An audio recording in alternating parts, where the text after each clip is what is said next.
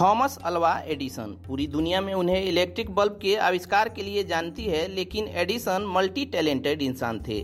Phonograph, camera, telephone से लेकर battery तक उन्हीं की देन है।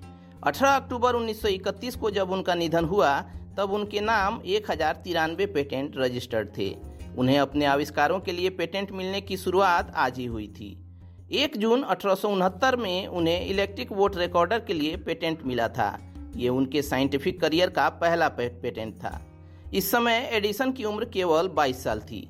इससे कुछ समय पहले ही उन्हें टेलीग्राफ ऑपरेटर की नौकरी से निकाला गया था। एडिसन अपने लिए कुछ काम की तलाश में थे, तभी उन्होंने अखबारों में पढ़ा कि न्यूयॉर्क की स्टेट लेजिस्लेटर और वाशिंगटन की सिटी काउंसिल के चुनावों के लिए ऑटोमेटिक बैलेट मशीन की तलाश की जा रही है। बस फिर था एडिसन काम पर लग गए। उन्होंने इलेक्ट्रोग्राफिक वोट रिकॉर्डर बनाया, इसमें दो कॉलम थे, एक कॉलम में यस और दूसरे में नो लिखा। और सभी वोटर के नाम दोनों कॉलम में लिखे गए। हर वोटर के नाम के आगे एक स्विच था, जिससे वोटर यस या नो में से किसी एक को चुन सकता था।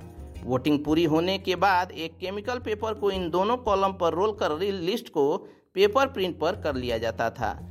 एडिसन को इस मशीन के लिए आज ही पेटेंट दिया गया। एडिसन के ही साथ काम करने वाले एक टेलीग्राफर, डेविड रॉबर्ट्स ने 100 डॉलर में एडिसन से मशीन खरीदी और कांग्रेस कमेटी के सामने प्रदर्शित किया। कांग्रेस कमेटी ने एडिसन की इस मशीन को सिरे से नकार दिया और कहा कि अगर पृथ्वी पर कोई आविष्कार है जिसे हम नहीं चाहते तो वो ये मशीन है। इस तरह एडिसन को मिलने वाला पहला पेटेंट किसी काम का नहीं रहा, लेकिन उसके बाद एडिसन हार नहीं माने और हर आविष्कार उनका दूसरा छा गया। चलिए दोस्तों क्वाराफ्लिक्स पर आज के इस वीडियो में इतना ही। जानकारी आप तक पहुँचती रहे, उसके लिए हमारे यूट्यूब चैनल को सब्सक्राइब कर लें और फेसबुक पेज को लाइक कर लें। साथ ही साथ अपने दोस्तों और रिश्तेदारों के बीच इस पॉडकास्ट के लिंक को शेयर भी करें।